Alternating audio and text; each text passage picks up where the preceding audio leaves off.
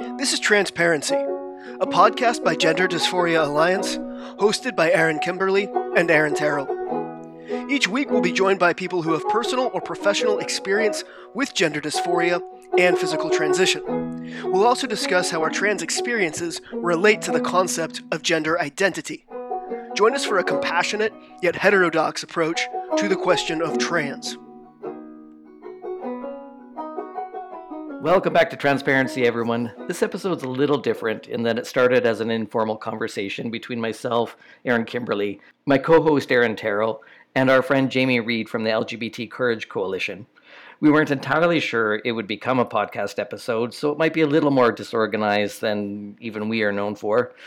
In this recording, we're discussing a document that some refer to as the Denton Report, which was a joint project in 2019 by the Denton's law firm, Thomson Reuters Foundation, which is a media organization, and IGLYO to analyze trans activism in Europe and make recommendations that would advance trans activism elsewhere.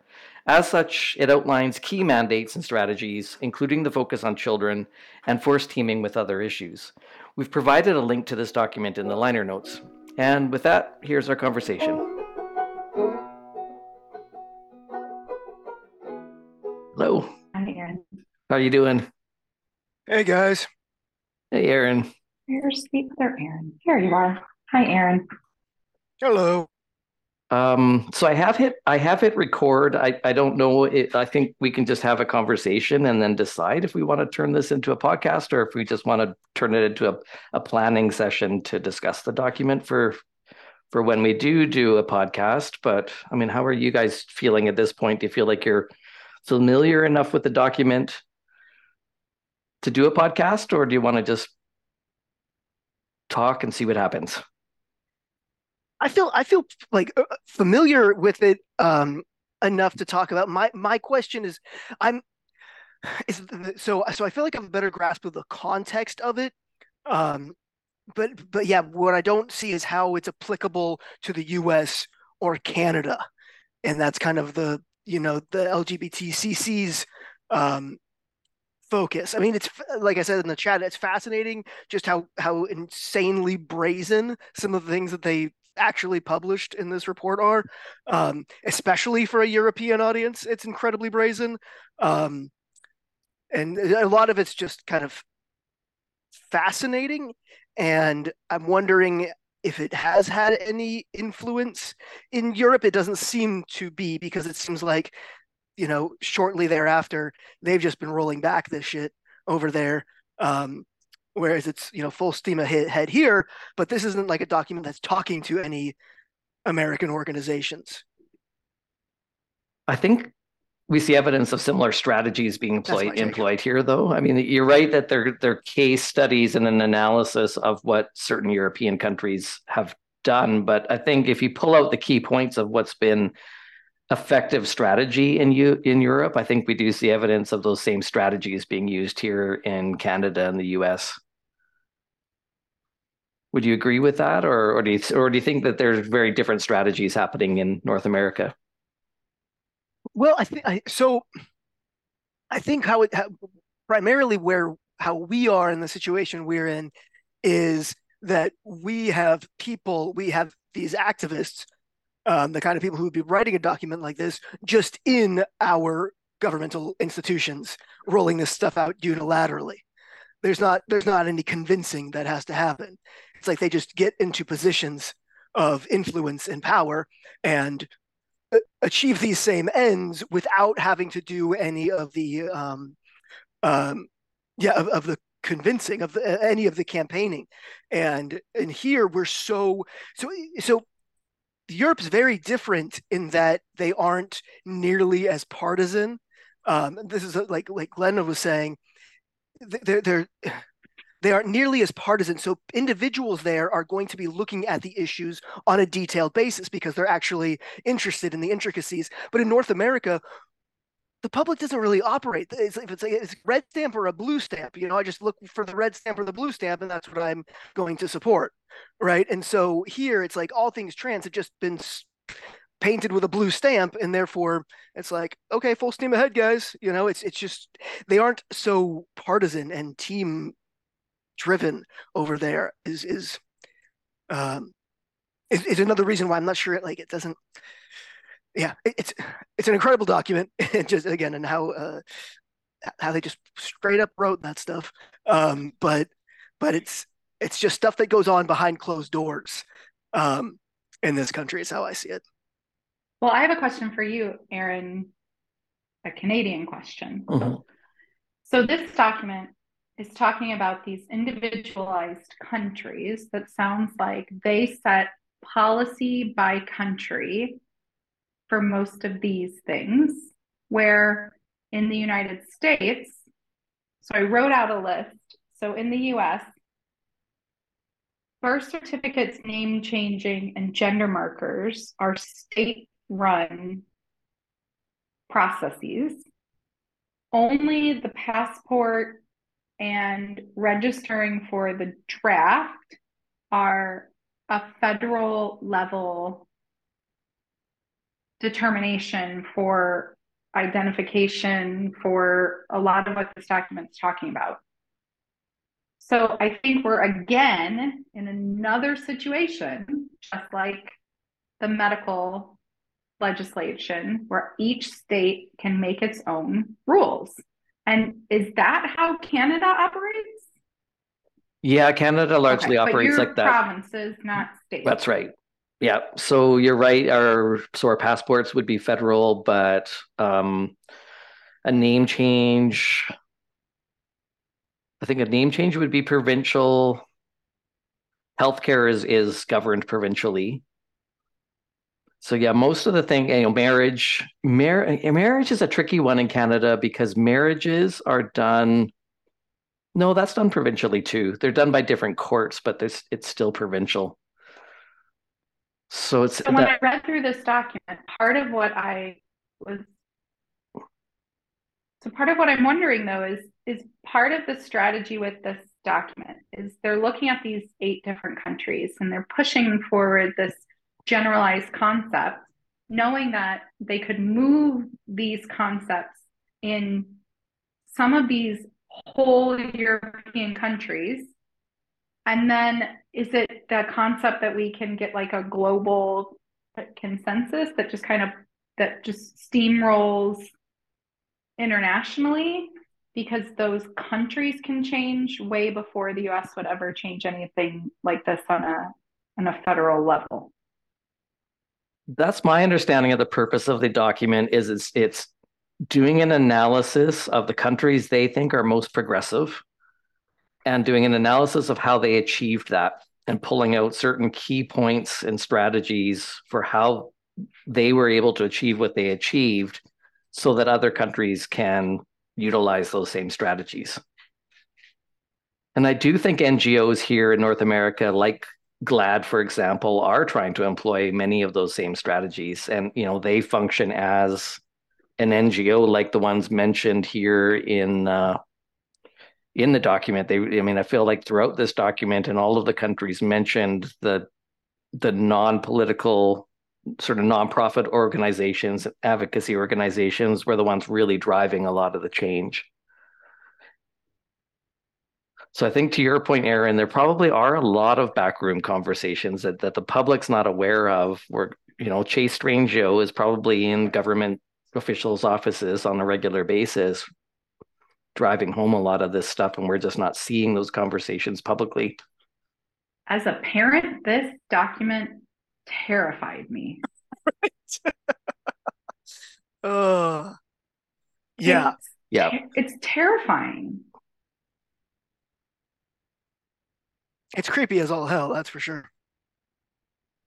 Uh, I mean, I know, Aaron Terrell, did you have some quotes that you were already thinking about? Yeah, um, uh, God, just just like there's a, a lot of them. Just like like these first few, um, in the what was it the um, uh, where they're interpreting the Convention on the Rights of the Child and the International Convention of Civil and Political Rights. That whole section there in the beginning, where it's like basically just taking, just like misinterpreting things. I, I don't know. It's like everything is just interpreted to be like exact. I don't know. I, I don't even really know how to articulate um, what what I'm saying here, but it's like um, uh, okay, the best interest for for best interests, like the principle of best interests and right to be heard.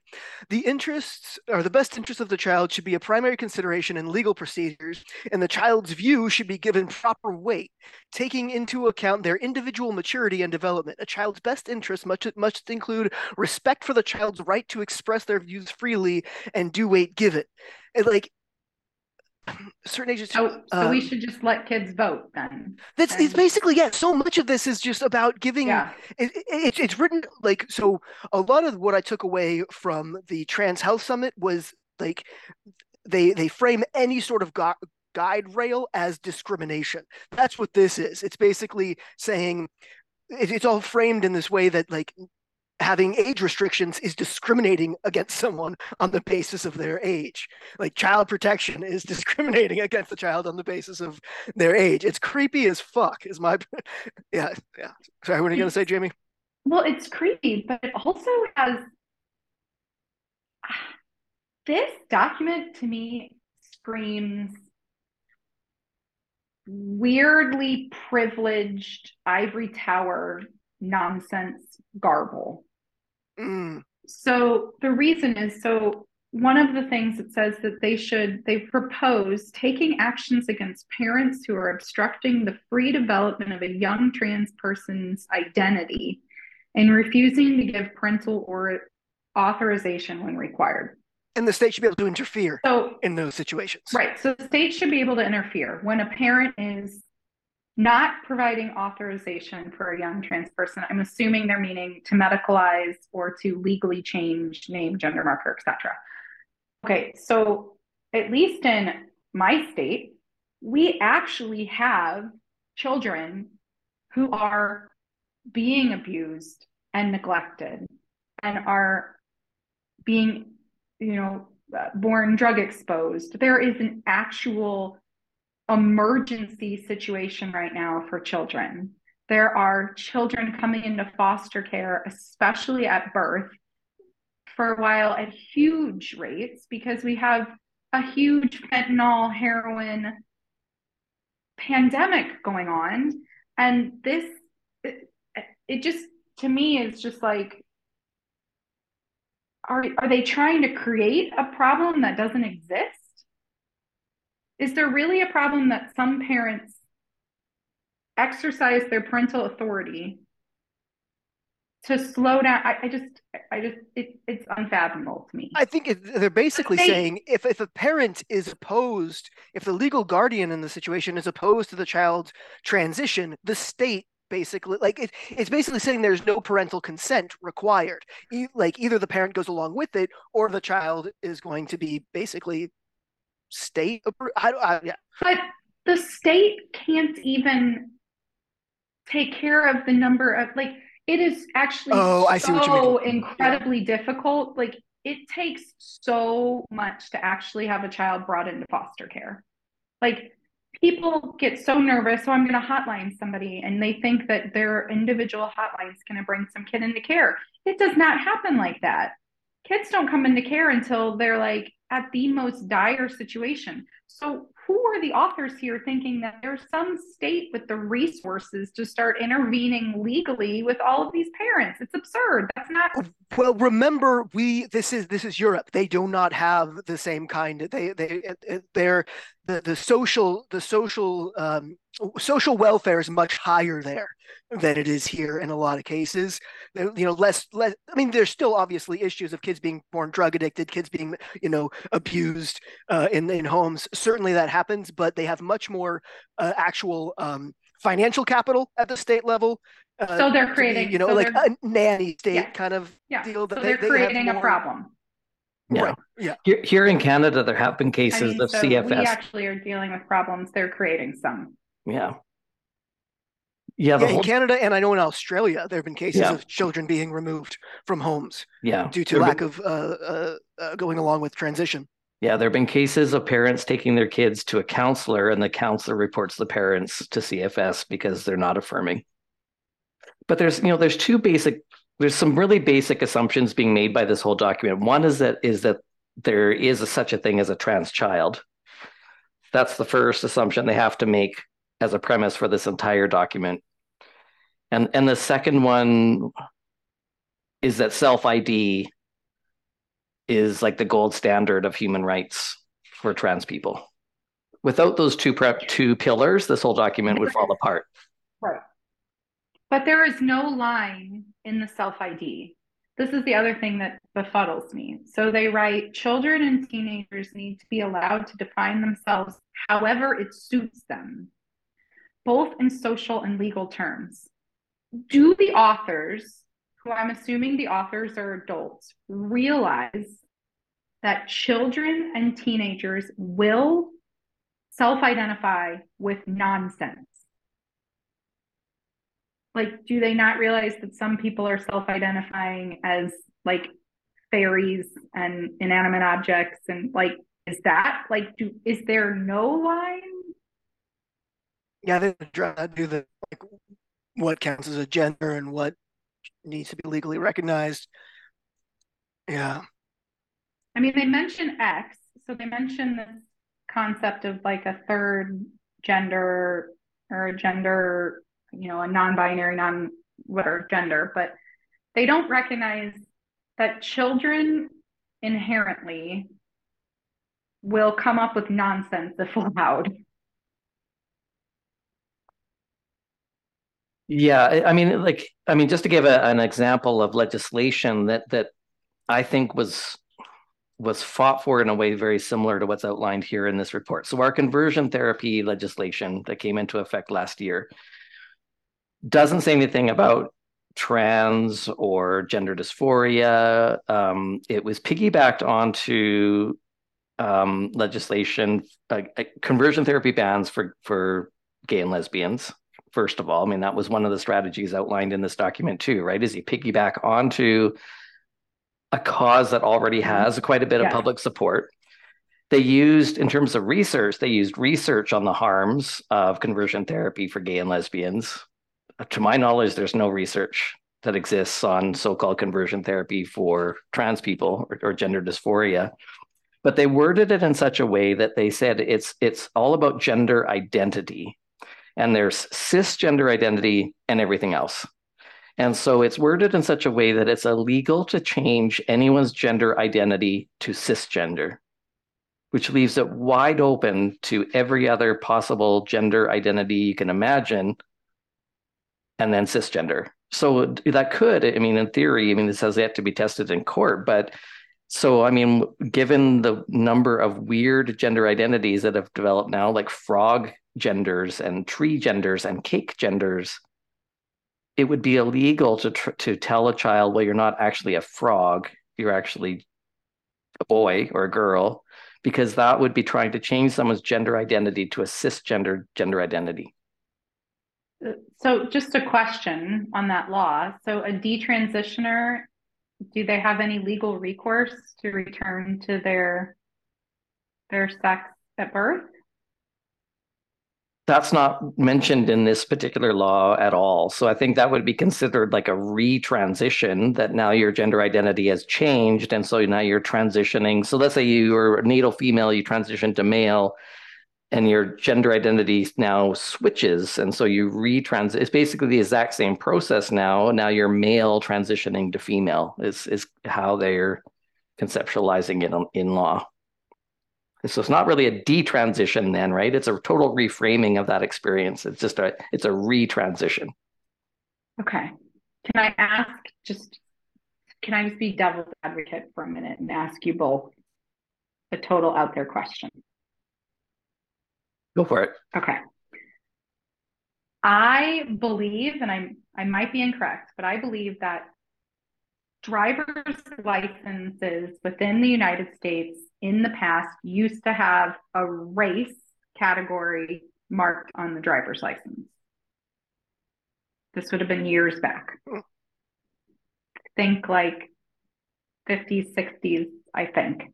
And that category has been completely removed from driver's licenses as an identifier. Is there a harm if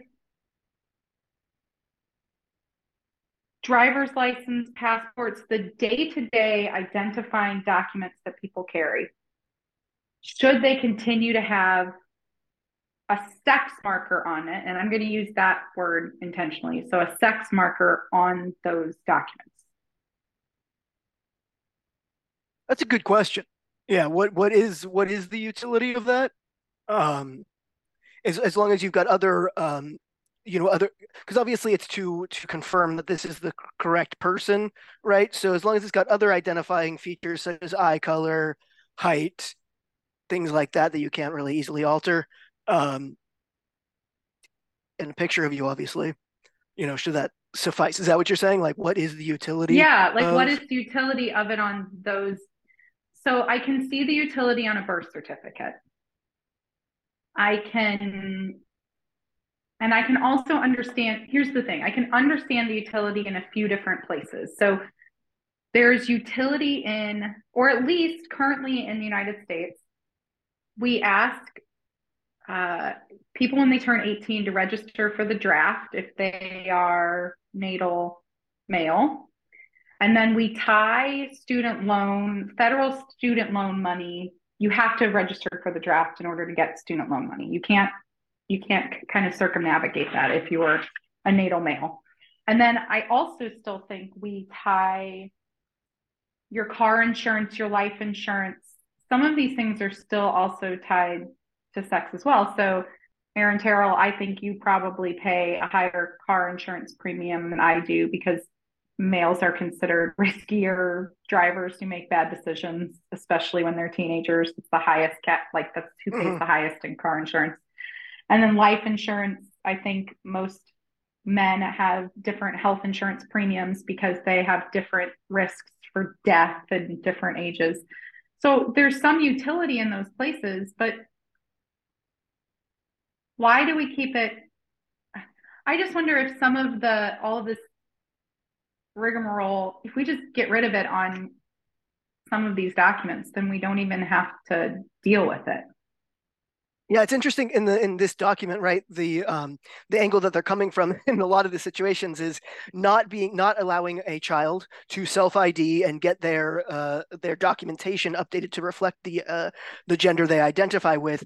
It's an invasion of their privacy is how it's being spelled out because then they have to they have to present identification that outs them and they're saying that is an invasion of privacy which is a ridiculous uh, twisting of, of, of you know that but yeah it's just really funny how they're, how they're phrasing that in the section of like you know people have a right to a private life right to privacy and, and uh, not having your gender id or self id reflected on legal documents is an invasion of that privacy. Is ridiculous.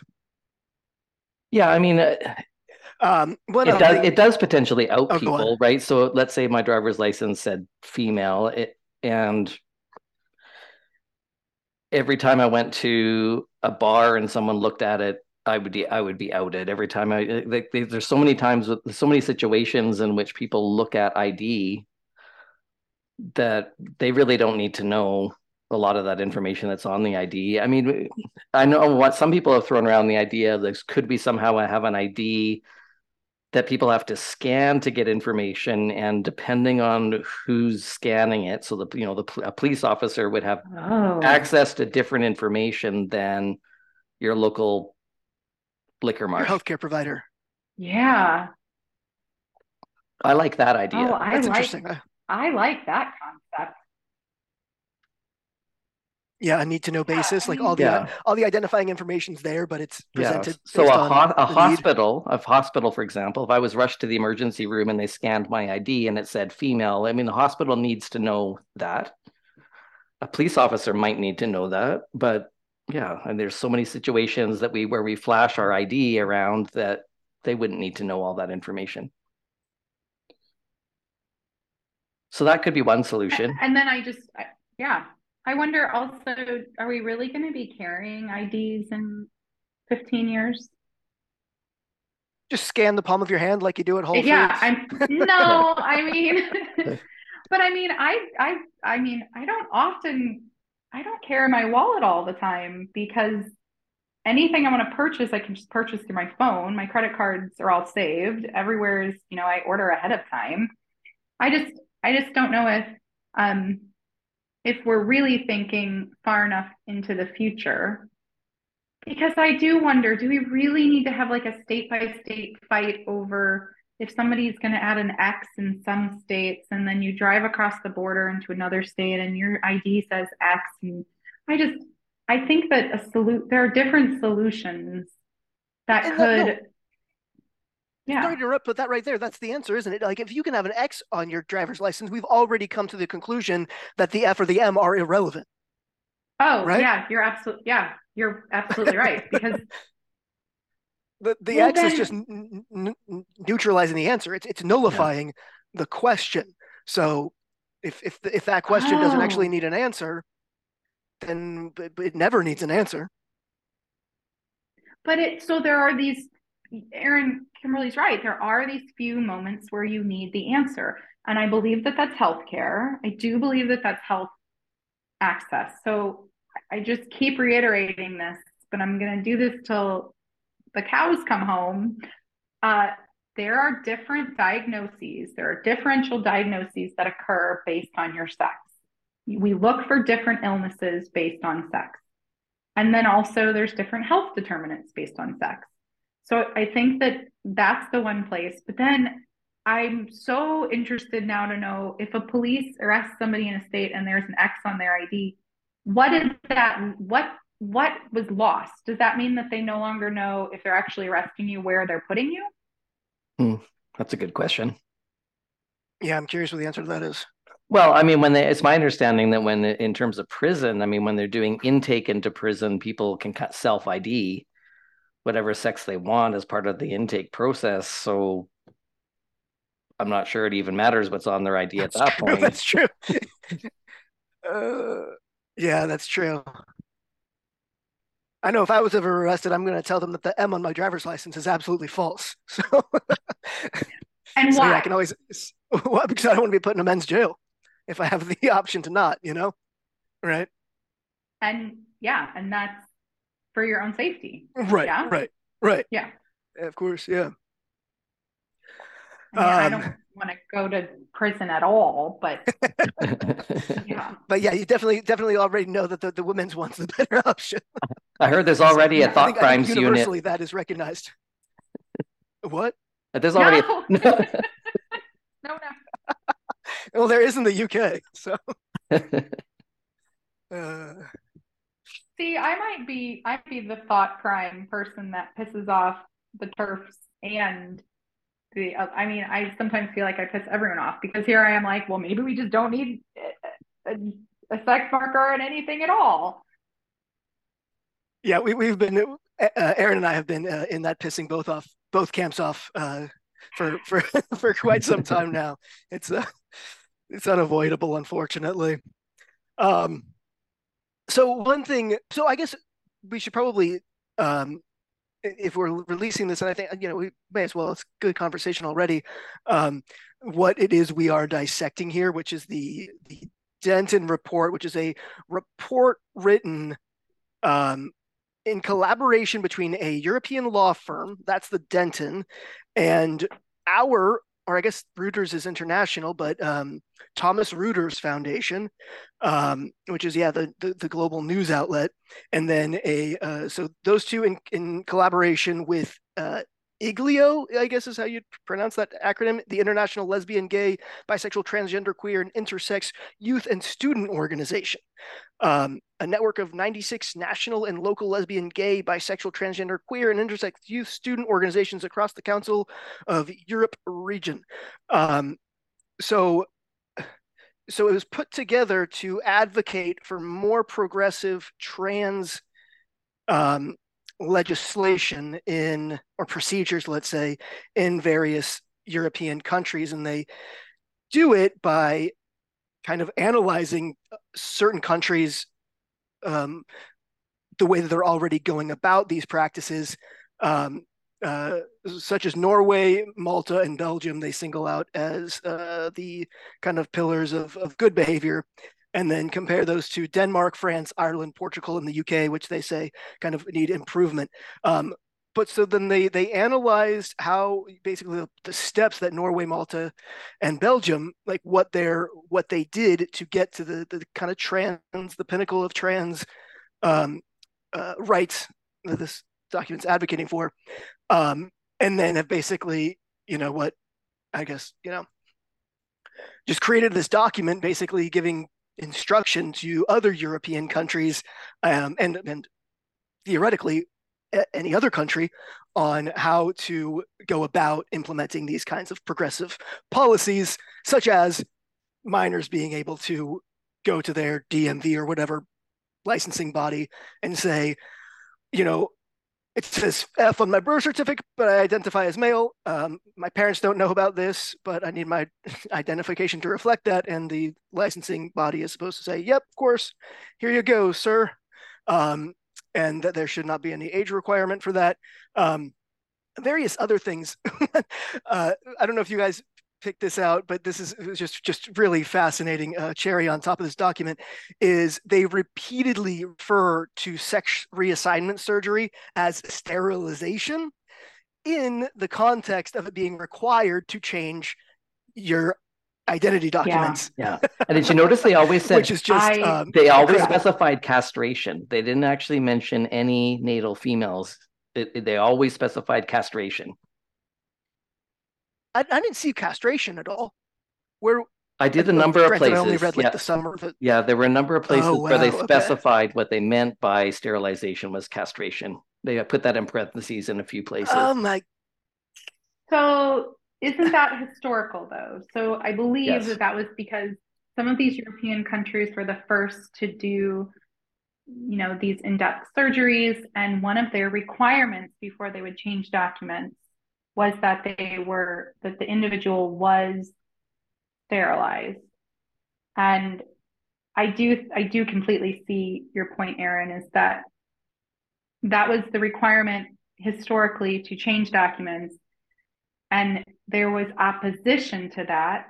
But now, when we look at children who go through pubertal suppression directly to cross sex hormones and then to surgery, we know that they're they're they're going to be sterilized anyway. Yeah. Right. Yeah. Yeah. So it's it's fascinating is because obviously on the the critical end of this, we talk about the sterilization of mm-hmm. children, mm-hmm. yeah. and the trans activists are vehemently against that language, the language of sterilization. They want to use gender affirming surgeries, right? But in this context, in the context, what they're saying that it's that it that it's bad to be required to have sexual reassignment surgery. Yeah, yeah, that's what yeah. they're calling it sterilization. I mean, it's just it's just so brazen. but yeah. I I mean it's weird because then I agree with them. We should not be sterilizing people. No, we yes. should not be sterilizing yes. children. I mean, so it's but but they're but they're talking about sex reassignment surgery and they're calling yeah. it sterilization you know yeah. which is just really fascinating but yes i do agree with you that that um that's you know genital surgery shouldn't be required for to, to change legal documentation. Um, I was just incredibly fascinated by the language they chose to use repeatedly sterilization, castration, using these very, you know, negatively charged words um, that they would avoid in every other circumstance. Um, but but again, employing them in this context to refer to uh, sexual reassignment surgery. Very okay. So then I, I'm going to ask you. Sorry, I'm going to do this again. So I'm going to ask you. So some states do require you have to have had some sort of surgical transition in order to change your birth certificate. Name changes are way easier in most states. Gender markers are way easier in most states, but most, so many states still require some form of surgical procedure. So uh, if we're changing sex on a birth certificate, should there have been some? Well, my stance is that we should never be changing the sex on a birth certificate because that, that to me is just a blatant fabrication.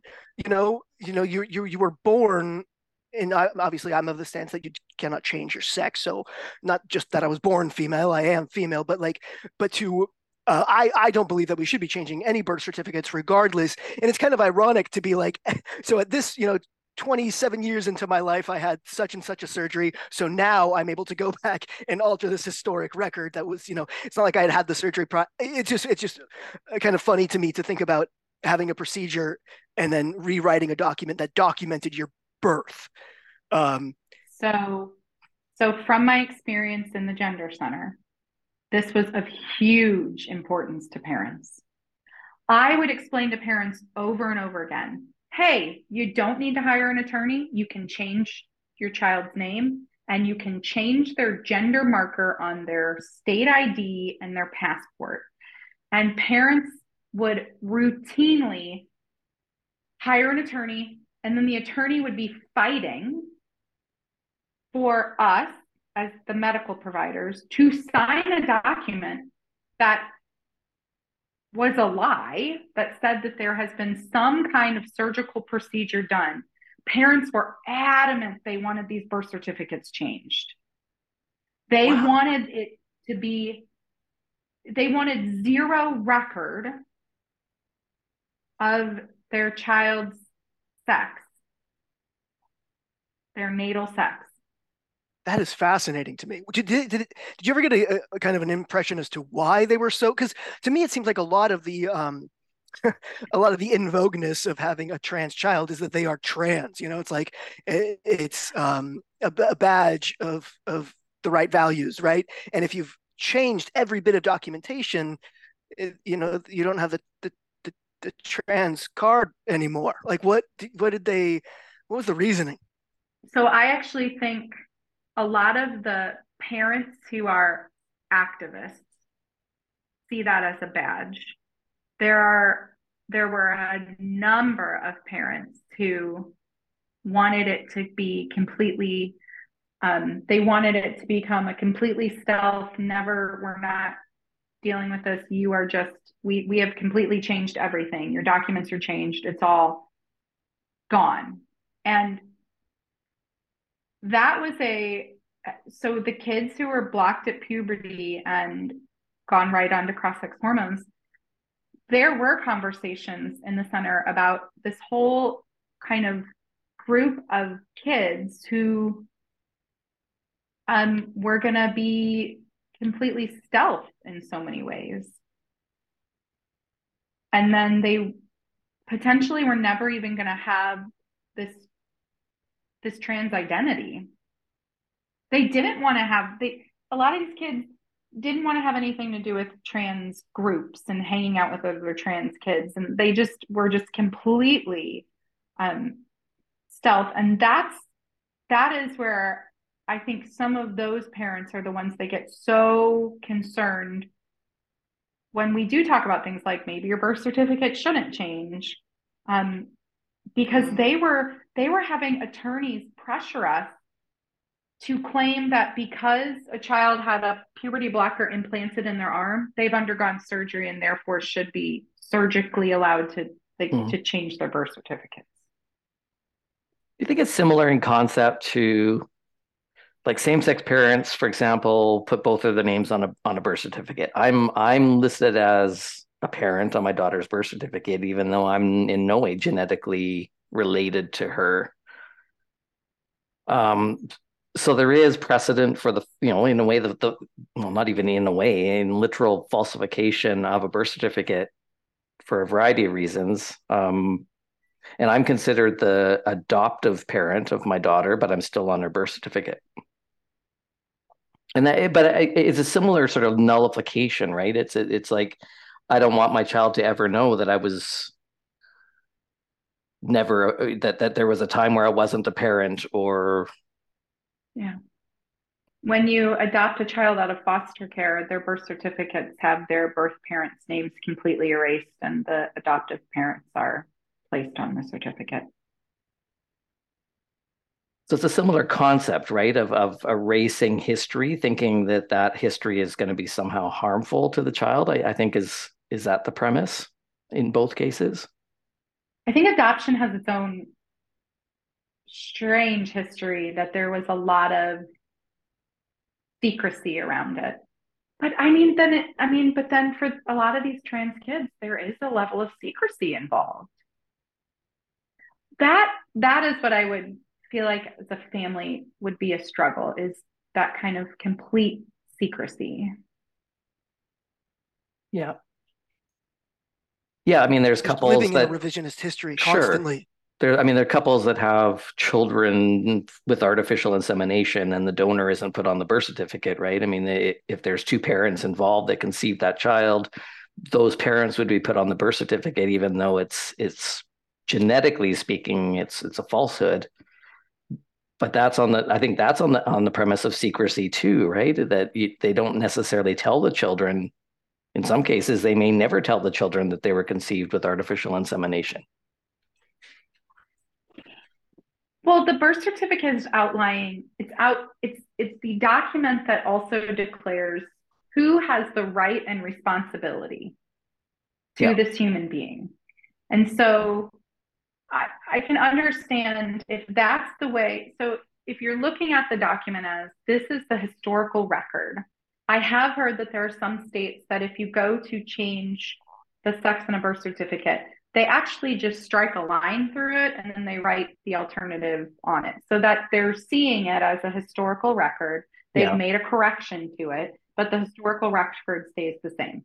So, as a parent who's going to eventually be an adoptive parent, I would be perfectly fine with we have a document that historically documents the birth parents, strikes a line through, and puts in the adoptive parents' names because then Yeah. it's acknowledging the history, but also then acknowledging the current rights and responsibilities. I just don't know for humans, your sex at birth, it does just carry a lifetime of response. It, it, it has a lifetime of, of, of baggage to it. I mean, is there It's med- way it's to always say going that? to be medically relevant. Yeah. Is that what you mean? Like, yeah. it's, Yeah. it's it's never not going to be relevant. Um, no matter what kind of alterations you do, your actual sex is always going to be mostly you know the more relevant. Um, so yeah, but I, I do like your your uh, your solution there. Just yeah, keeping the historical record, but updating it to reflect you know kind of lived Yeah. reality of the situation. That or Um, have yeah, that I or split it into two, completely separate documents. That there's a birth certificate, which is just your genetic record, and then there's maybe a, a certif- a s- completely separate certificate about parenthood and who's responsible legally for the for parenting the child. That could be a solution too. Oh. Yeah, well, apparently a lot of European countries do have it that way, where it's like the, the, the yeah the document of the of the biology and then the document of parental guardianship, um, being two Ooh, I like separate that. documents. Yeah, I think One that makes more the cat in. sense personally. Yeah, I think so too. Okay, we've solved the problem for the world. my case, my tell custody everybody- case was very weird. Um, I'll, I'll just kind of tell you this sort of off the record is so my so I was in a long-term relationship with a lesbian. We decided to have a child with a known donor, a gay man, and we we had him. We had a contract drafted that he would have absolutely no parental responsibility at all whatsoever, but he agreed to provide us with his genetic information. So so that was all fine and we conceived and then we went to a lawyer to to to deal with the getting me on the on the adoption papers or on the birth certificate or whatever and the law and the lawyer said that there's no standard way of doing it it really depended on there's all the judges had a different preference for how that process happens. So she warned us ahead of time saying this could be a very frustrating process because I'll prepare the documents according to how some judges like it done, but we could submit it and depending on which judge's uh, desk it happens to land on that day, they could decide, no, I want this done completely differently. They could send it back to us. We could revise it according to how that judge wants it, send it back, but it might end up on a different judge's desk who might have a completely different way of, of doing it. So the, what we ended up having to do, because that did happen to us several times, what we ended up having to do was that we both had to be stripped of all of our parental rights. Oh. So the birth mother was stripped of parental Whoa. of her of her. It was all instantaneous, so it's not like that t- time period. left Yeah. but it so she, she was stripped of her parental authority and then we both were registered as adoptive parents isn't that strange Yeah. But And was the- this pre so was this pre legalized same-sex marriage in Canada? No, Oh. no. And it- we a time period of time had to lapse, even though we had a contract with the donor. Um, he had, I think it was six, I can't remember if it was three months or six months. He had a, a period of time in which he could change his mind after our daughter was born. What the hell? And so he could have, you know, three months later said, you know what, I think I, now that I've met her, I do want to be a dad. And he could have completely ripped up our contract and he would have had to been listed as the father on the birth certificate. And I would have had absolutely zero legal grounds to be a parent. Yeah, yeah. No, that's that's insane. So it was Huh. quite, a, quite an ordeal. You know, to me, that brings up so many interesting thoughts, though. On some level, I do think, uh, you know, GLAAD and HRC and some of these other groups, you know, we won marriage and then they acted like it was all all figured out and we had nothing more to fight for and then they just jumped on transitioning medically transitioning children.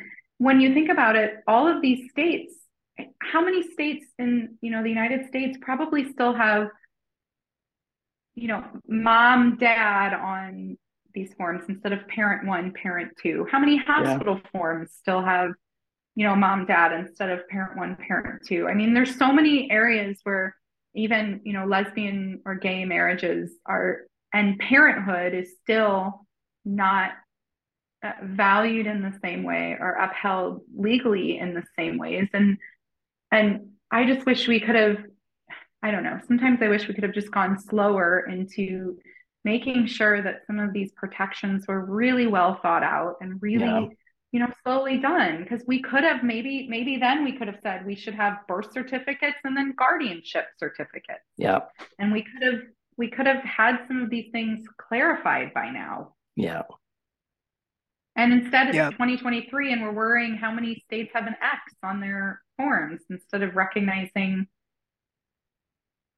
parenting for for lesbian and gay people Yeah. And then you add transition into all of that. I mean, I didn't think I would ever be in a position of defending, you know, dad rights, but I definitely saw an immediate loss of any parental authority by transitioning to male. The whole system is Yeah. really designed around prioritizing the mother in all cases across the board, and dads are really a secondary parent legally. Uh, so I wasn't anticipating that by transitioning. I my I was still I hadn't transitioned yet when my daughter was born. But so it was just that. I think one of the values of trans people in society is that we get, we experience firsthand how these things play out differently between the sexes. And I wasn't anticipating being stripped of so much of my parental authority just because I'm taking testosterone. Well, it was was it, are you referring to when you and your daughter's mother got divorced? Or Yeah, like, I mean, all all as all aspects of that. I mean, it it's you know sitting there trying to hammer out a custody agreement, and the lawyer really wasn't interested in what I had to say, and it was just so easy for my ex to to you know paint me to be like a like a deadbeat dad, which was never the case. But the lawyer was just so primed to think of it that way that you're the man, therefore you're not really you're just here to provide financial support to the mother. That's that's really your role as a parent, and it, that was just very obvious to me in the conversation. Even though the things I was arguing were things like, you know, my my ex has she's a bit excessive in terms of the things she was signing the kids up for. So, I mean, she would pick all of the most expensive activities in the city and sign our our kid up for all of them all at once. And it's like, you know, I have no say in how our money is being spent here or how many activities she's involved in. I just get a, a bill at the end of it all. And the lawyer was treating me like you're just a deadbeat dad who doesn't want your kids to have any response, you know, any experiences. It's like, no, I just don't want to go bankrupt because my kid is being driven across sit- the city to go to the most expensive swimming pool for swimming lessons because the pool is one degree warmer than the rest of the pools. okay, I I might have been that mom when I only kids. And now I have five kids, and I'm like, the pool is open for free. Just go learn how to swim on your own. I, I'm, I'm kind of joking. I'm kind of joking. Hold on to this balloon until you get the hang of it. I do. This kind of makes me circle back to this document, though. How many, how many parents were actually a part of this document? Good that's question. a that's a good question because it's it's written the the the actual LGBT organization behind this is a youth organization. Yeah. So I think very few of them are actual um actual parents. Um yeah. Should we keep- is very hard. It is hard. Did you notice in the one section? So they were talking about, um, like the whole the whole document. It, it really is is a manifesto of how do we get kids to be able to just self ID and have no you know age limit or no minimum age to do that. But so there, but there was an acknowledgement. I don't remember exactly which section, but an acknowledgement that kids' identities and gender are more likely to be fluid. And so their rationale, rather than say, you know, we should be more cautious because of that, their recommendation was that we should make it even easier for children to change their sex marker and their legal name than adults because they're more likely to change their mind. Yeah. I I thought, how ass backward is that? yeah so so much of it is is taking like what you what you would the common sense interpretation of, of the law that they're citing and then just turning it completely on its head um so like um again okay so, so number six here right to development of the child states must protect the physical mental moral social cultural spiritual development of children great in the document. For example, states should take action against parents who are obstructing the free development of a young trans person's identity in refusing to give parental authorization when required. It's how do you get that from what's written? Like the um what was another Yeah. one here? Because because what jumps out to me is the word spiritual. And so then if who who imparts spiritual direction to a child? It's the parents. So It's the LGBTQ org in their in their local no, uh, I geography. Ah, Sorry. Sorry. yes. No, you're right. You're right. I mean, we don't need religion anymore, so therefore we Yup. turn. Yeah. Yep. Yep. I, but okay, I'm sorry, Aaron T. Whatever you're about to say, hold on one second. Aaron Yeah, K. Um, this naivety to identity, though, that it is so easy to just change over and over and over again.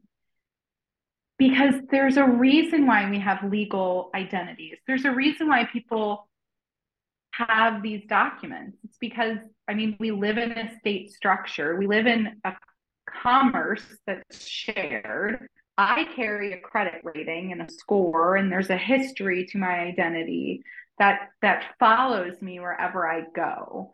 There's a legal history that follows me. Yeah. And you cannot just keep like so in the state of Missouri, if you're going to legally change your name, you have to publish in the newspaper this tiny little ad that says a person named this is going to legally change their name to that. Yeah. And I had a lot of parents and kids ask me, well, why the hell do you have to do that? What is this for? And I, I said, like, previous to the internet and credit bureaus, uh, if you owed somebody a whole bunch of money and you were legally changing your name to run away from your debt, uh, then this was the way that you could be tracked to see if you were doing such. And I'm not saying that I just, when these systems were in place about like changing your identity, it was still recognizing that your identity is tied to this state sponsored historical record of your existence. yeah.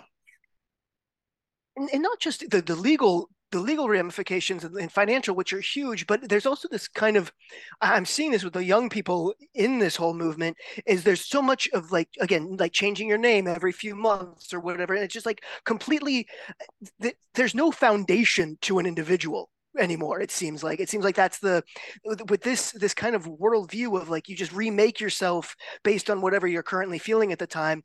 It's like how how i mean destabilizing doesn't even cover it it's just like like there's just there's just no no foundation to an individual and obviously you know we've moved away from being you know in, in North America, especially, we're quite individualistic societies. We don't kind of think of ourselves in structures of families as much as as um, you know Eastern and even even a lot of European uh, nations and cultures are much more collectivist than we are. And I think there's a lot of mental health benefits. To, I think the way that we go about this is not Absolutely. right. Right. And, and like there's there's um, so kind of defining yourself within a larger community is really within a you know a solid tangible community is you know really beneficial to somebody's sense of self and well-being and just general yeah just general well-being but so everything about the trans thing is just it's just completely turning that on its on its head and like again so people are defining themselves away from physical tangible families and communities and their own birth given name, their own like um I I don't know, it's just like so it's I don't know, there's this really kind of lonely nihilistic feel to it all that I can't really put my put my finger on. Um well and and I feel like a lot of parents who have been speaking out on this talk about how important that decision for the name was for them too and it does have family ties I know, mm-hmm. at least in my family, a lot of people's middle names are middle names that have been passed down. And you know, like a great aunt shared your middle name or a grandmother shared your middle name. And a lot of our family would look to our past and our history to find those names. And those name, names mean things. Yeah. And there definitely is this this youth culture that is it's tough because youth are supposed to gain independence. You are supposed to, ooh, whoa, sorry, I just had hmm. like a brain explosion. I mean, youth are supposed to gain independence, but right now, uh, youth are not doing a very good job of this.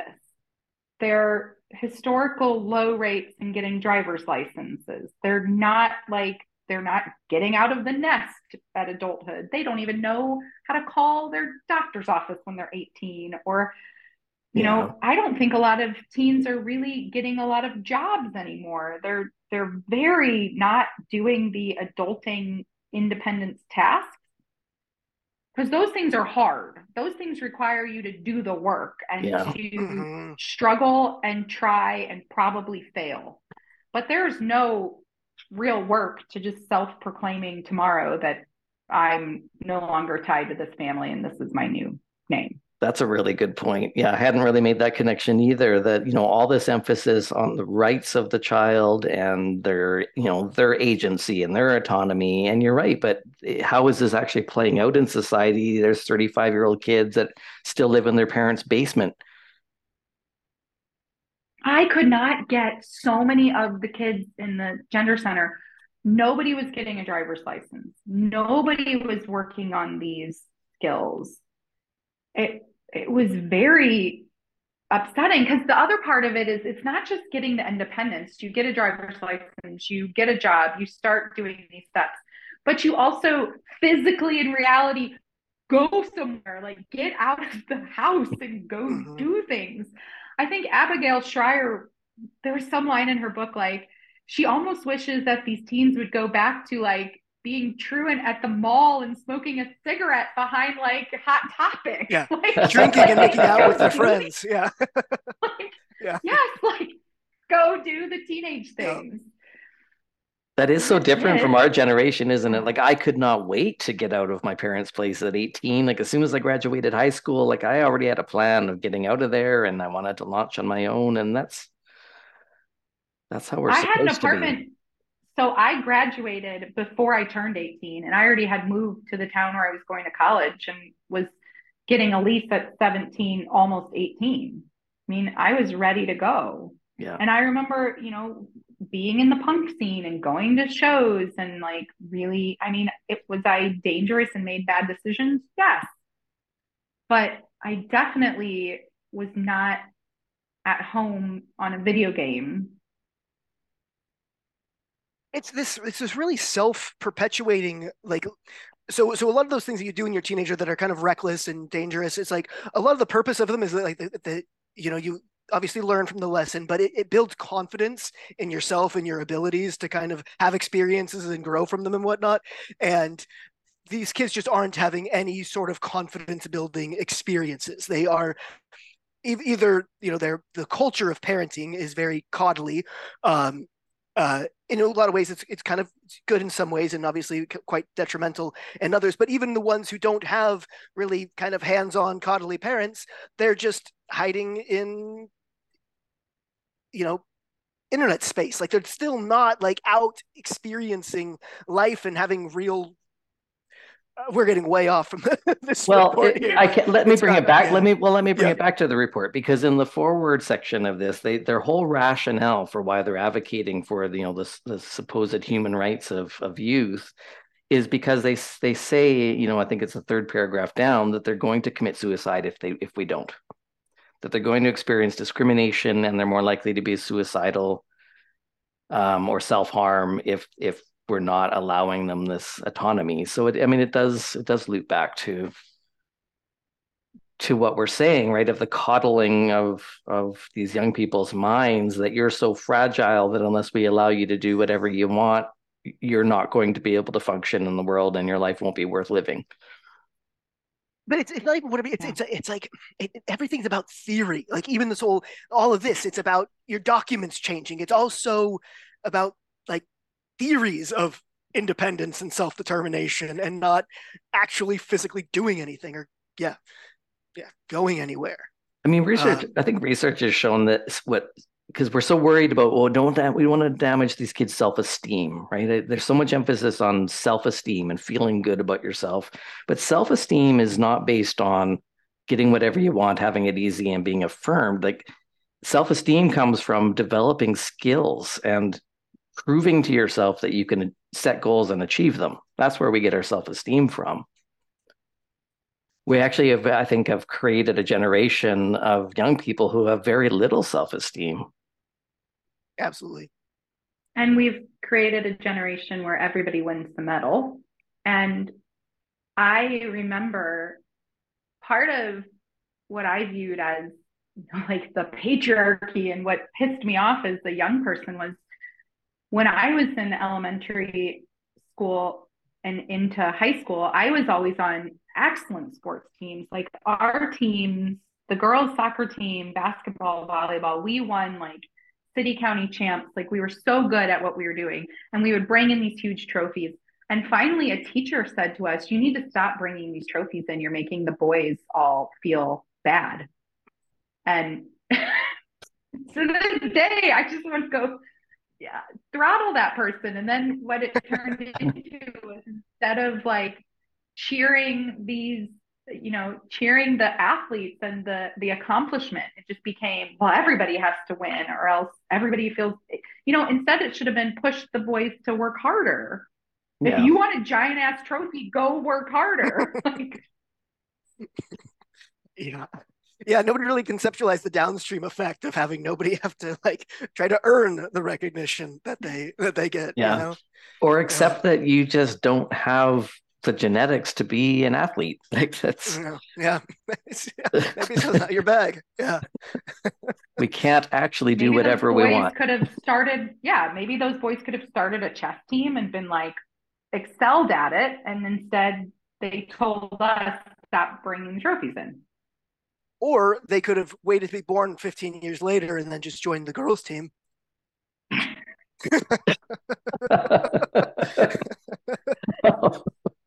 oh, Aaron.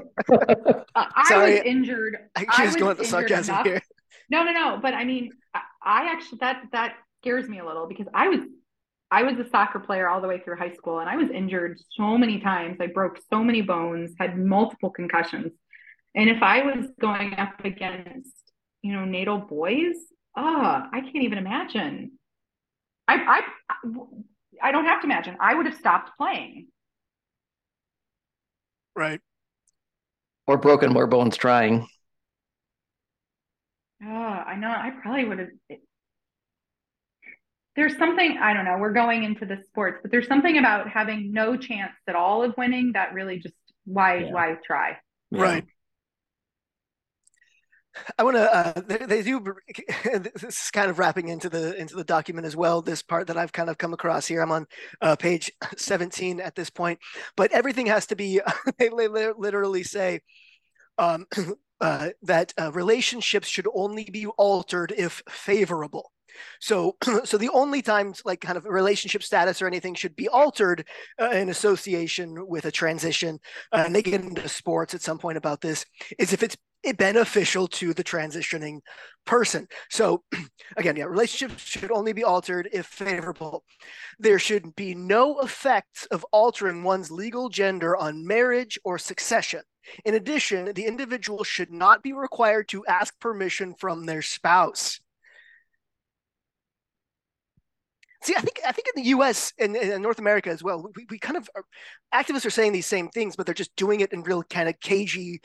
Um, they, they they are just not. This is entirely brazen. Is uh, just like the, the impression I keep coming back to. It's just well well just out there. Um, uh, nothing hidden. Although, actually, no. When we'll get into it, they actually call for for to to actually uh, hide all these all these uh, measures as a strategic um, move. Yeah, sneak since they them in, recognize sneak they them won't be in popular. legislatively. Right. Yeah. Yeah. Yeah. Yeah. Tag them on to other legislative things. Um, Yep. one one thing I wrote down after reading it too is they specifically said be wary of compromise. They're Yes. opposed Yeah. to compromise, and I was- Ah, I was really that was like a, a like sort of a headline, and there was only a small paragraph. They don't really go into detail or offer any. no. I thought that was going to be yeah that yeah just that that line in particular was really uh, kind of alarming. But yeah, I'm kind of uh, disappointed that they didn't uh, kind of spell that out further. Um, uh, yeah, and we'll link to this whole document in the show notes, Yeah. um, so that yeah people can follow along with what we're uh, what we're saying here. I mean, on the surface of that, there's aspects of that that make sense to me. So let's say heterosexual couple, the man decides to transition to female. And if they lived in a country where same sex marriage was illegal, they might be forced to get a divorce or or an annulment of of that. So I mean, there's aspects of you know why should your relationship or your marriage change if you if you both still want to be in the relationship post transition that should be legally allowed so i mean i i kind of agree with aspects of that in part but there's but it yeah there's there's weirdness about it too Yeah, because I'm is is the document because it's still do the marriage certificate still have like husband wife or like how is that that you know because in a lot of cases the, the transitioning person would have to get the marriage certificate altered to be like a wife and wife right and if their actual wife yeah. is not So yeah again, again, you're pointing out the shit that GLAAD and HRC could have actually like been making sure was universal protection. Shouldn't it be? Should it say spouse? spouse and spouse yeah spouse one and spouse two. I mean, yeah are yeah kind of pragmatic measures that don't they don't make good uh uh uh uh, fundraising efforts. yeah hey, we yeah want to make yeah. it say spouse and spouse. Come on, yeah give us a million dollars. Like no, we want to update this certificate to be these two certificates because it'll work better. it's just not as sexy as a cliche, uh, unfortunately. Uh, there's another oh, oh, what were you going to say, Aaron? I was just going to say, uh, just uh, completely uh, on another tangent, but there was another thing that interested me about this document. They were talking about one of the successes. So they're talking about this in terms of strategy. One of the successes that they noticed in some of these countries was capitalizing on past human rights failures. That they could capitalize on the shame. So let's say the UN called out a country and said, you, know you're too late to the game to legalize same-sex marriage for example so really sh- there's an element of shame in some of these countries that Mm. you've you've missed the mark on on certain human rights vi- uh, violations and so there, it's mentioned a couple of times in this document that that is actually a strategy that can be capitalized upon. That if if a country feels any shame about anything historically that they've done wrong in terms of human rights, that that's the time to really push for these these trans agendas. I thought that was interesting, kind of manipulative. Um, it was that but we see that, that in practice. We see that. I can't remember what country they said that was about, but I mean, we definitely see that in practice here in Canada, probably, you know, down in the States too, that I think a lot of the traction that trans activism has achieved is because of the failures of the past to be more inclusive of gay, gay and lesbians. I think that shame and that that regret, especially on the left, uh, that we you know that we got things wrong in terms of gay and lesbian liberation that people are kind of primed to not want to repeat a wrong and seem to be accepting of of trans activism that is nonsensical because they're just kind of primed to want to do right and not repeat past failures. Yeah it's just, just another element of the, the the incredible success it's been to tie the whole trans to the gay thing um, is just because yeah people just see it as an extension and they don't you know it's like we don't we don't want to be homophobes again so we won't be transphobes yeah, this time. exactly. And and it just so there's, yeah. there's a lot of forced teaming in this movement right i mean there's forced teaming with intersex there's forced teaming with gay and lesbian there's and now the the I've had I feel like most of my time on Twitter is almost like translation of certain concepts because people have been very confused, for example, about um, certain statements tying trans rights to reproductive rights. It's like, well, why would why would so? I think it was Chase Strangio who released a statement about how um, the LGBTQ plus community is disproportionately affected by reproductive rights. Right right from abor- yeah. from abortion bans. Yeah, yeah, you know yes i mean all these all these all these gay men don't have access to abortions now so it's you know so, right. so it's but i think and, so i've had had to and do all of the lesbians exactly. are real concerned about yeah, exactly so so these very nonsensical statements right it's like well where is your leap of logic to compare you know to draw a parallel to the lgbt and reproductive rights but the, the reason why they've done that is because they want to frame this as bodily autonomy in similar ways. So they're mm-hmm. saying it's a way for them to be able to justify medical interventions without a diagnosis by framing it as well it's mm. just it's just like abortion. There's no illness in terms of uh, abortion. no no i mean but there is a diagnosis. You actually you actually are pregnant or not. Exactly but that's what they're I mean, you, that, that's what they're trying to do a, though right? there's an saying, actual blood test here. Exactly you have eight yeah. There is a material reality in one not the yeah. other. But that's what they're yeah. attempting to do right is force team this because they want to do away that and this was mentioned in the document too that there's a country where it's actually illegal was it I can't remember which country it was. It's actually illegal to give someone a diagnosis of gender dysphoria. Did you catch that? No, I can't remember which uh-huh. I can't remember which country. I remember I highlighted it, but I, you know I won't waste your time by trying to find it now. But there is a doc. I think it was Malta. Probably Malta. That seemed to be sort of their gold standard, right, throughout this document. Yeah, they're doing everything right. So they said it's actually illegal to give someone a diagnosis of gender dysphoria. So um, then, what is the so, reason the health insurance covers transition. That's why they're trying to maneuver the, the parallel with reproductive rights. So they want to do away with the idea that there's any illness here. There's no diagnosis, there's no illness, but they still want to be able to justify medical interventions. So they're saying, well, it's just like abortion. You're not ill, but you still have access to medical interventions on the basis of bodily autonomy. So that's well, what I, I see. And I sure as hell felt ill. uh, I want to go through. Um, uh, so I think the kind of the most the, the meat of this is the recommendations uh, that they give. They list out, and I think it might be a good idea for us just to go through each one of those at the very least, um, and kind of kind of give our thoughts on those. I think there's ten of them, eleven.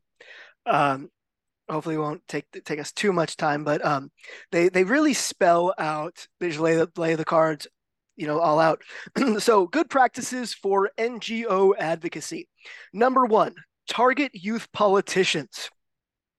Uh, activists found it particularly helpful to get youth wings political parties on side, as main wings of political parties are often keen to listen and take views of their younger uh, counterparts seriously. In some cases, okay, activists well, found. Uh-huh, no, we don't have that. Well, we don't have that problem in the U.S. because all of our senators are like ninety. It's so true. Yeah, yeah. This is one of those so, that won't translate. Uh, no, translate over here. Well, translate over here. Yeah.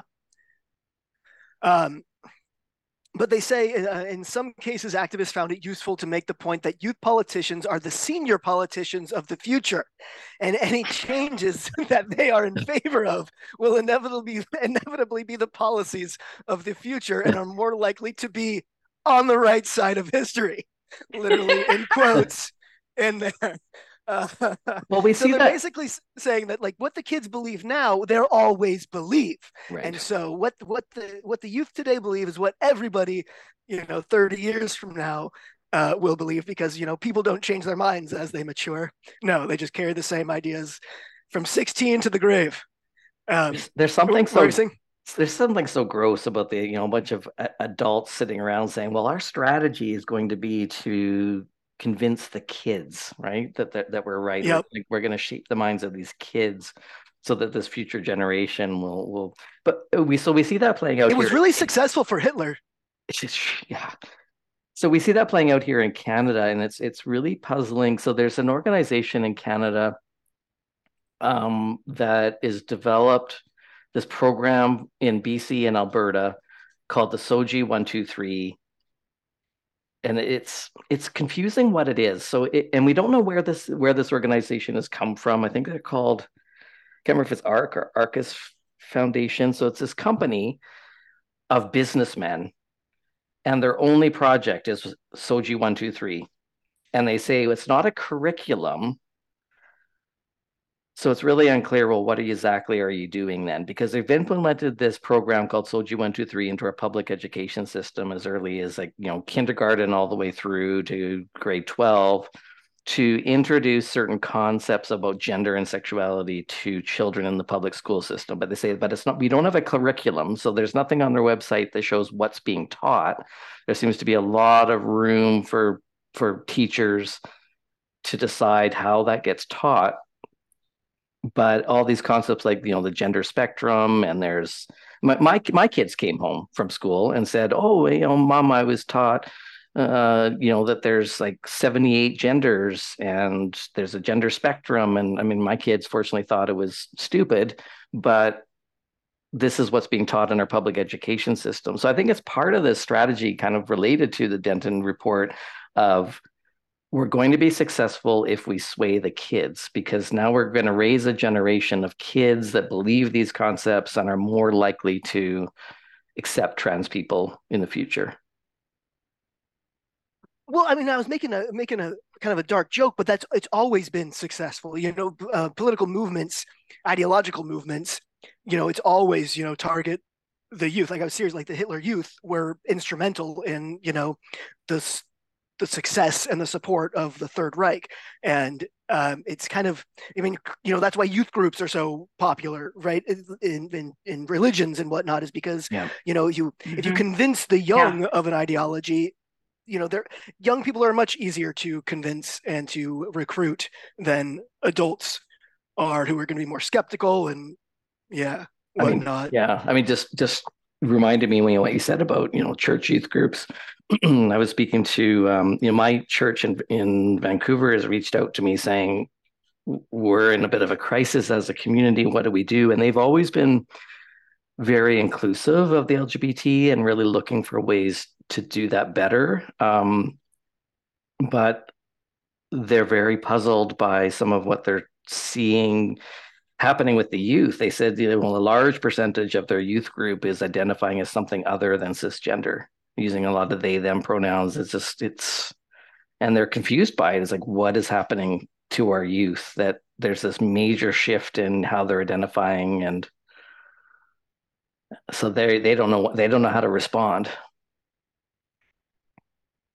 sort of an aside but just I mean, we've we've heard similar things like Gender Dysphoria Alliance. We get people reaching out to us all the time with little bits of data like that, and they don't know what to do. We've had reporters reach out to us saying, "I've done the research and discovered that this young person jumped off a skyscraper because they regretted their transition, but I'm not allowed to report on it, and I'm devastated, and I just wanted to talk to somebody about it, right?" Or we get teachers reaching out to us saying 60% of my classroom identifies as something other than cisgender. What's going on? What do I do about this? Because my school board and my principal or the superintendents, they're not supporting me. To and as soon as I say anything to question this, I'm immediately called a bigot and a transphobe. So people are distressed because they're concerned about what they see happening with youth and they don't know who to turn to. They don't know who's going to believe them. So they, they come to us. I mean, we don't know what to do with that information either, but that's yeah, saying you were not alone. Why, yeah. Oh, well, but that's also part of why I think there have been legislative bills pushed forward. I every time somebody says that it's like a big right-wing conspiracy, I I think about the fact that so many of those parents that I know and so many of those families, they do write a letter to their legislative body and say, help me with this, help yeah. me figure out what's going on at the school, help. I mean, those, some, a lot of people do reach out through those channels. And I think in part why you see some of these bills is an actual response to the populace. Yeah. Because what we have here is a document that's very clearly stating that their priority is to change the minds of a generation of youth. So no wonder we're seeing, you know, so we can't really be surprised then that we're seeing this whole generation of youth make a shift into these nonsensical queer theory based activist based ideas because uh, that's very much a part of the strategy of the movement is is let's target the kids and change their minds I think most I think most of it is is pure influence though. It's just it's it's yeah there there's certain things that are that are definitely facilitating and enabling the culture. Absolutely. Um and yeah legitimizing it. Um but i think most of the spread is just normal normal youth you know peer contagion. yeah. it's just yeah. it, it's just the normal natural process of kids influencing each other and wanting to be cool and you know what whatnot and then but then there's just some very nefarious players who are um, taking taking uh, uh, full advantage of that I mean, how do we know though? Like, I mean, so Tumblr, for example, has been cited as a place where a lot of these ideas about you know cake genders and frog genders taking root, and now these now these kids that have taken queer theory to that extreme are now young adults in positions of you know, going to medical school or becoming politicians. And but how do we know that some of these these concepts weren't planted in in social media platforms for for kids? I hope uh, so who shannon gets some with the, the research. who did the planting? Well, that's one of the things that I think we hope to discover through. So, we've got a research project happening here in Canada where we're using the same artificial intelligence technology that the government uses oh to track public opinion on social media sites because they don't do polling anymore. They, they track based on just conversations or clicks or likes and stuff on social media, is how the government now determines what is the public opinion. And we're seeing a huge shift, for example, in public opinion on trans stuff and social media. But we're trying to utilize that same artificial intelligence technology to try to trace where do these ideas originate and how are they spreading throughout the youth population? And we're collecting some pretty fascinating data and we've um, i don't there's not a lot i can say about it right now but i can i think i can say we've managed to trace the influence to only a handful of individuals mostly in the united states who are who are really having a lot of influence on the public conversation so it's it's really fascinating data, and I, I look forward to you know once that data is um, you know made made public and and turned into studies that we can publish. But it's it's fascinating to see you know like two or three individuals on Twitter are dominating the conversation and controlling what people think. but that's now. I, I, think we're getting into this. Could be a whole podcast, uh, and I think it should be. Um, but I think you know the, the the culture started brewing around 2011, 12, 13, really, and I think a lot of the people who are kind of like your big influencers now either transitioned post that the kickoff are kind yeah. of a lot of the people in in positions of power now were yeah were were, were eggs as they say. Yeah um, you know, in the early 2010s. Which is why we're going back in time. So we're we because I mean that it's been fairly well documented when that spike in teenage girls started showing up to clinics was around 2015, right? So we mm-hmm. so we're going back to about 2014 and tracing all that online activity back in time mm-hmm. and tra- and tracing it. All right. Do anybody want to go uh, highlight any major point we haven't got to uh, in this document here? We started talking about the recommendations and we got to number one. Do you want to... Yeah, yeah. But you wanna... Jamie's got to Jamie's got to wrap. I got to go so... in yeah. a minute. Okay. um, I think I think the um, uh, uh, where did it go? Uh, uh, oh yeah, uh, they they like we are getting at one of the one of the really fun ones here was tie your campaign to more popular reform. In Ireland, Denmark, and Norway, changes to the law on legal gender recognition were put through at the same time as other more popular reforms, such as marriage equality legislation, which Ireland was late to the party on. And so I think I think the activists were able to capitalize on that, like you're kind of alluding to, Aaron. Um, uh, they say this provided a veil of protection, particularly in Ireland, where marriage equality was strongly supported, but gender identity remained more difficult issue to win public support on. So they're being very transparent about the lack of transparency they're they're recommending. Um, also in that line, avoid excessive press coverage and exposure. Like in the UK, they're giving an example of a bad way to do it. Um, uh, legal gender recognition reforms have been misinterpreted in the mainstream media, and opposition has arisen as a result. Most of, most of what they're basically arguing for is control the narrative, have very, yeah. you know, that, yeah. have have an iron grip on the narrative, and just give little bits, hide what you can where you can. Otherwise, just give a really spun narrative that's going to be uh, useful yeah, um, which is interesting. And, you know, it was Thomson Reuters that is one of the contributors to this whole document, right? I mean, a major media and news outlet is is sponsoring this project and saying we need to control the narrative through the media. Well, and they also highlighted again, don't really talk about the medicalization because if you mm-hmm. actually really start shining a light on it and explain what's actually going on, people actually don't really like it. Yep. Yeah. Mm-hmm.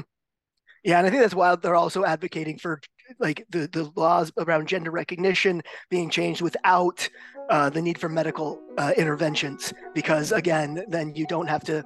You can just focus on oh, it's it's not it's just it's documentation. You know, we're not altering yeah. these children's bodies, sort of yeah. thing.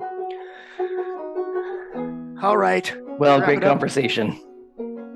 I appreciate yeah. your insights. I appreciate the both of you. It's nice to be back. It's always good talking to you. Yeah, me too. All right, guys. Care, guys. Enjoy Bye. the weekend. Bye. Thanks for joining us for this episode of the Transparency Podcast. If you enjoy our content, please help out our algorithm by hitting like or subscribe. If you'd like to make a donation, follow the link to our PayPal account. On behalf of the Gender Dysphoria Alliance, thanks for your support.